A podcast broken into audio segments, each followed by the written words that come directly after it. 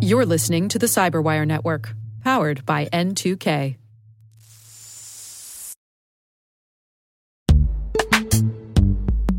And now a word from our sponsor, Netskope. Netskope is a worldwide leader in SASE and zero trust. Its unified platform, Netskope One, provides optimized access and zero trust security for people, devices, and data anywhere they go helping customers reduce risk, accelerate performance, and get unrivaled visibility into any cloud, web, and private application activity. To learn more about how Netskope helps customers be ready for anything on their SASE journey, visit netskope.com.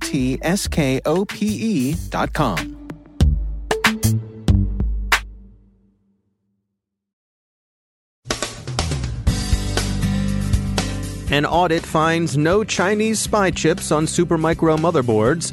Huawei CFO Meng's hearing continues. An oil services firm's servers have been attacked. Seedworm shows some new tricks. Secure instant messaging apps may be less secure than hoped. A new adware strain's been reported. Mr. Pichai goes to Washington and Uncle Pennybags puts in an appearance. And the U.S. House Oversight and Government Reform Committee reports on the Equifax breach.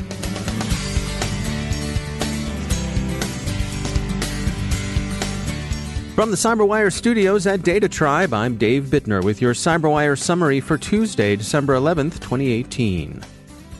Regular listeners will recall on October 4th, Bloomberg reported that motherboards built by Supermicro had been compromised in a hardware attack on the company's supply chain.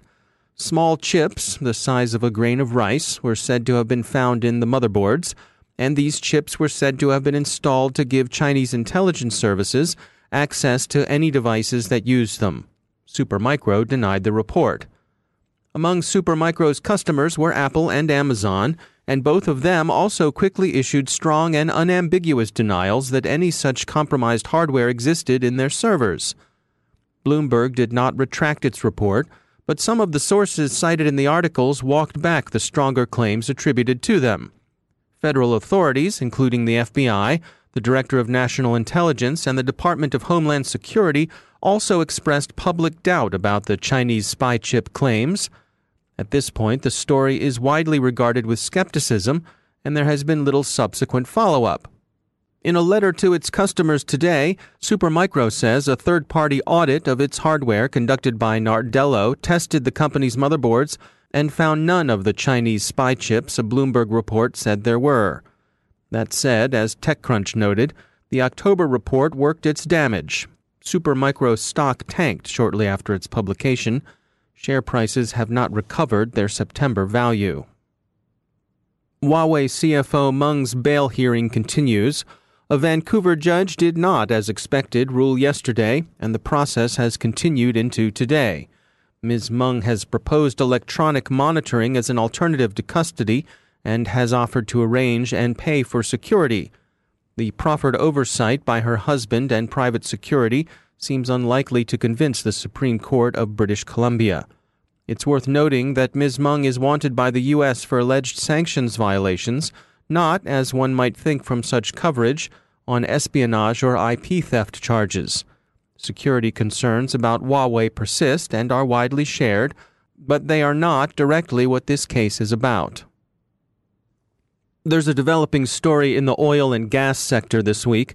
The Italian oil service company Saipem reports that its Middle Eastern servers have sustained a cyber attack. Details remain sparse, but Saipem says it shut down some of its IT in order to remediate and recover from the incident. The affected centers, apart from a small branch office in Aberdeen, were located in the United Arab Emirates and Saudi Arabia. Elsewhere in the oil and gas sector, and affecting other targets as well, the Seedworm espionage group continues to be active and troublesome.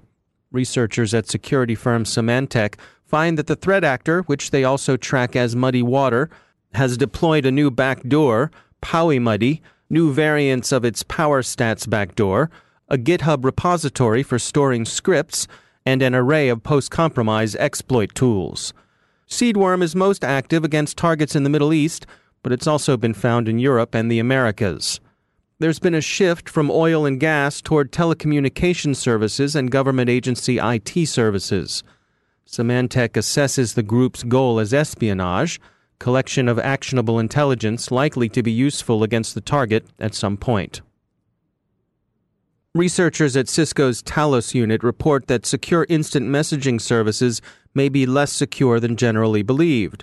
They've found that the widely used apps WhatsApp, Signal, and Telegram are in principle vulnerable to side channel attacks that could expose messages to hackers.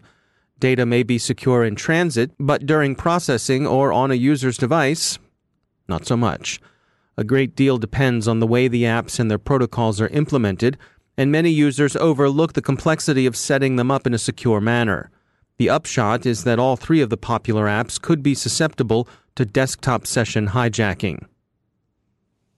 Controlling access to your network and data is of critical importance to every organization, but just how common are issues with third party access?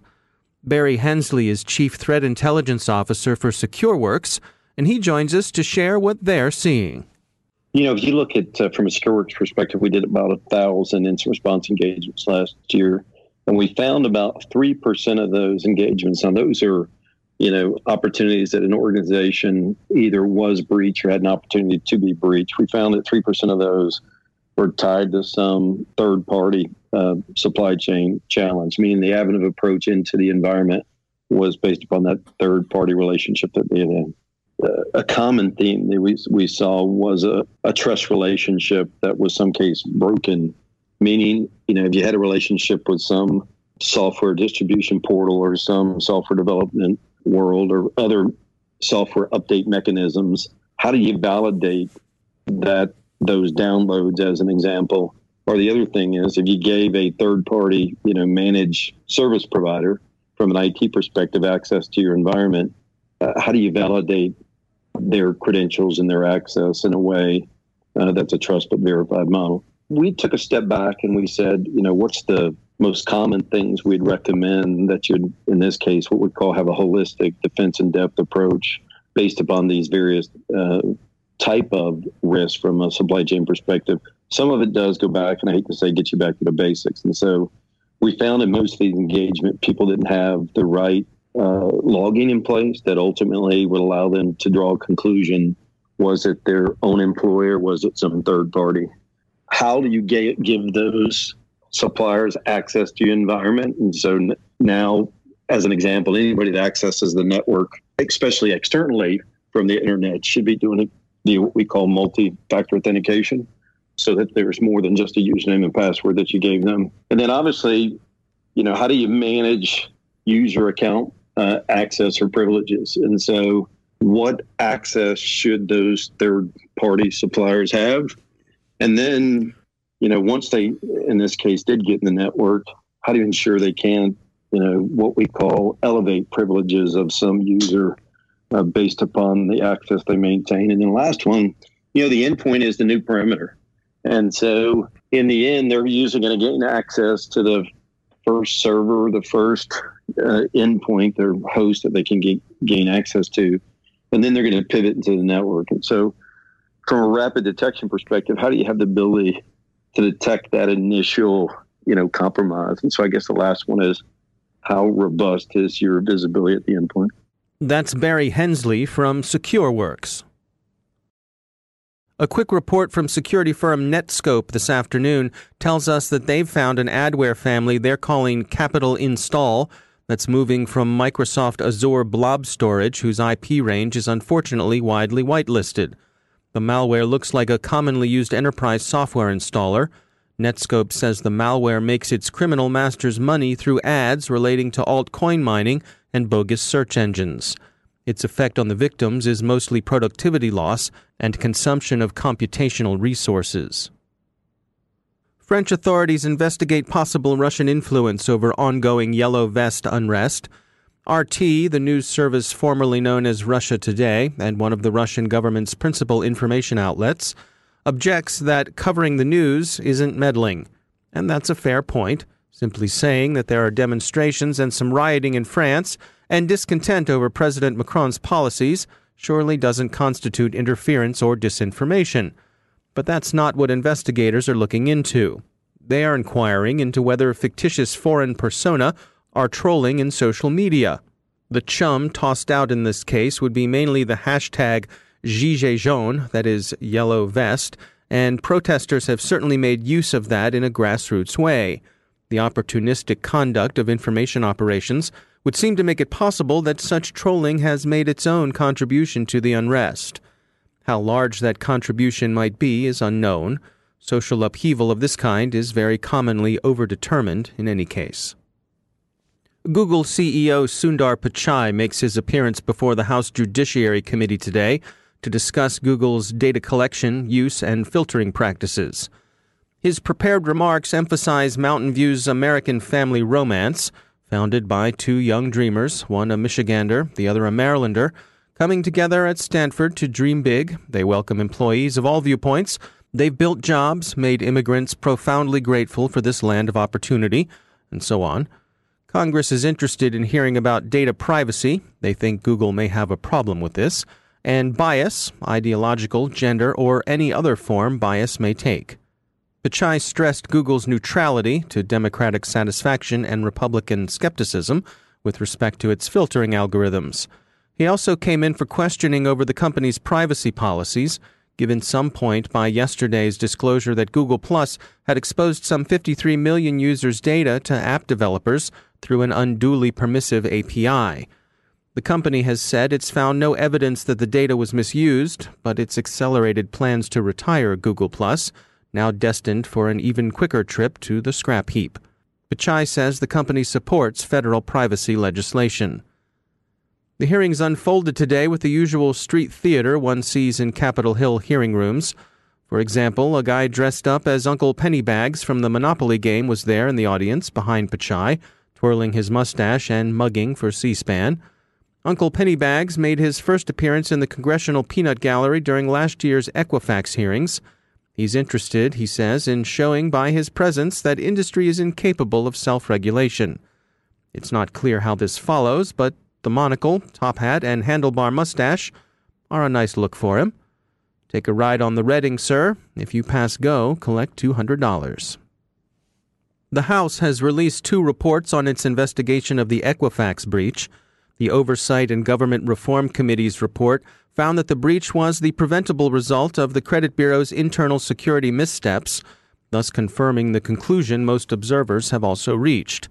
A report by the committee's Democrat minority staff raked the majority over the coals for not doing more for data protection, but such disputes are the small change of partisan combat in Washington. There's no dissent from the basic findings. Do not pass go, as Uncle Pennybags might put it. And no, free parking doesn't entitle you to anything either.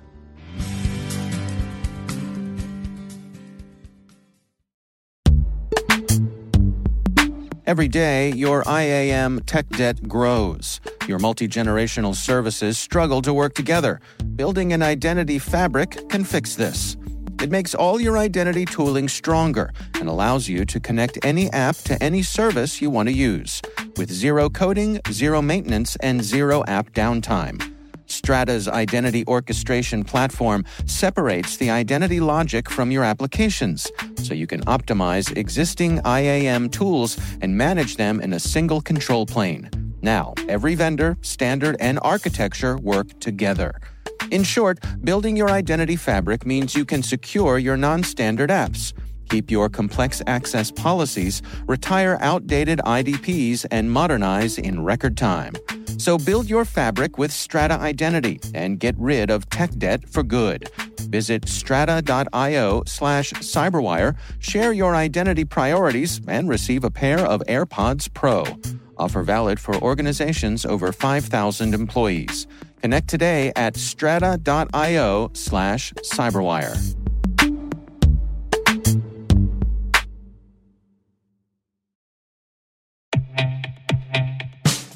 And now, a word from our sponsor, Syxsense.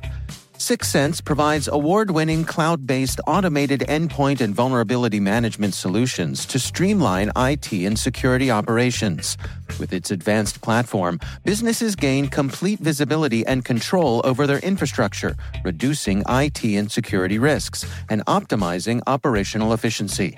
With Syxsense, you'll get real time alerts, risk based vulnerability prioritization and remediations, and an intuitive automation and orchestration engine so you can focus on your core business goals confident in the knowledge that your enterprise is secure, compliant, and running smoothly. To learn why enterprises choose Syxsense, visit syxsense.com.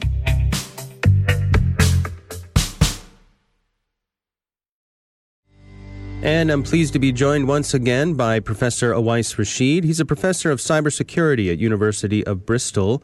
Uh, Awais, welcome back. Um, today we wanted to touch on uh, some of the things people have to consider when they are making decision making, particularly when it comes to risk and some of the challenges that come with using data there. Uh, what can you share with us?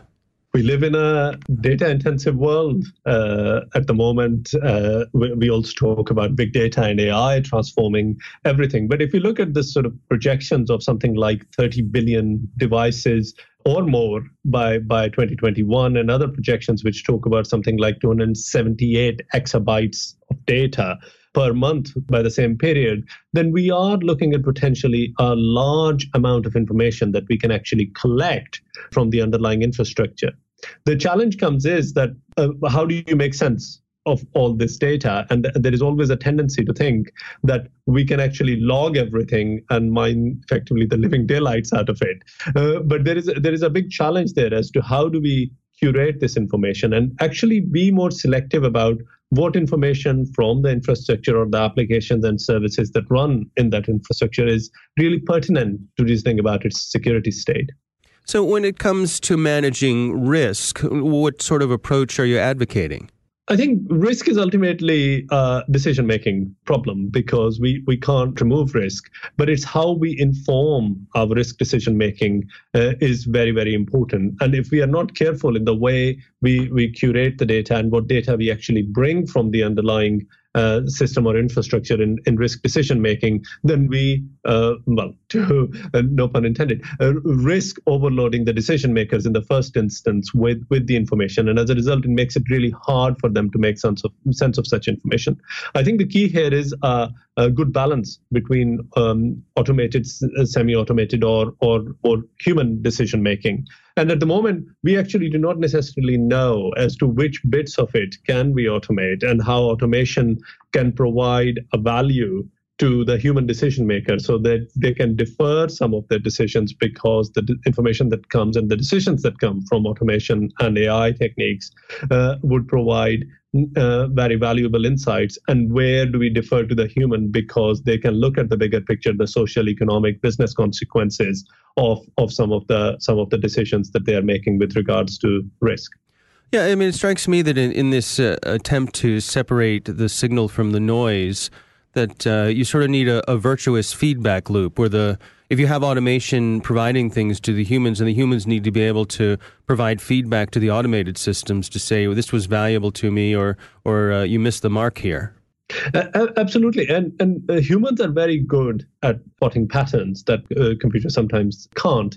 Uh, and i think the uh, a key challenge really there is that we need to make sure how we get that feedback feedback loop right. Over the years, you know, mistakes have been made where the knowledge of uh, so-called laypersons in the organization, not security specialists, when they are seeing some information coming through, is often disregarded because they are not security specialists. However, they understand the process within which they are working very, very well, and they are often much better at spotting anomalies uh, than than perhaps uh, a security system would. I'm not saying always, and I think it's how we get that feedback loop right and getting the expert, the domain expert, to provide what would be anomalous, non-anomalous events. In that sense, actually create a, a, more holistic loop between the people and the machine in in terms of uh, spotting events and hence informing risk decision making. Professor Awais Rashid, thanks for joining us.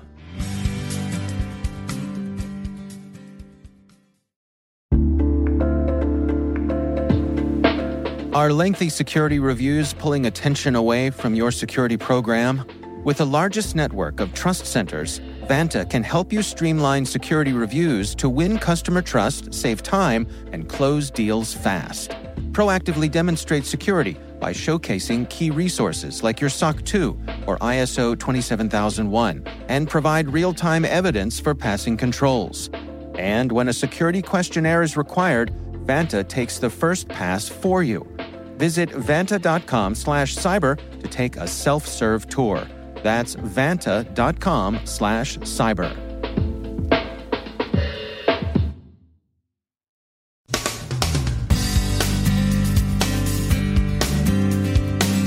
And that's the Cyberwire. For links to all of today's stories, check out our daily briefing at thecyberwire.com. And for professionals and cybersecurity leaders who want to stay abreast of this rapidly evolving field, sign up for Cyberwire Pro. It'll save you time and keep you informed. Listen for us on your Alexa smart speaker, too.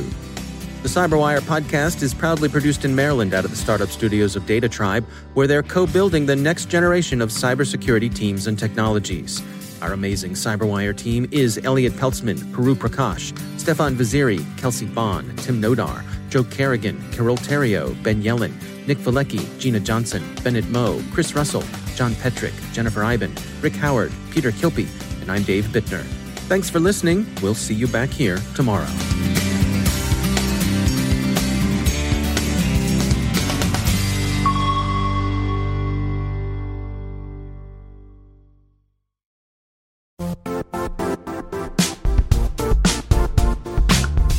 And now, a word from our sponsor, Zscaler, the leader in cloud security. Cyber attackers are using AI in creative ways to compromise users and breach organizations. In a security landscape where you must fight AI with AI, the best AI protection comes from having the best data. Zscaler has extended its zero trust architecture with powerful AI engines that are trained and tuned by 500 trillion daily signals. Learn more about Zscaler Zero Trust Plus AI to prevent ransomware and AI attacks. Experience your world secured. Visit zscaler.com slash zero trust AI.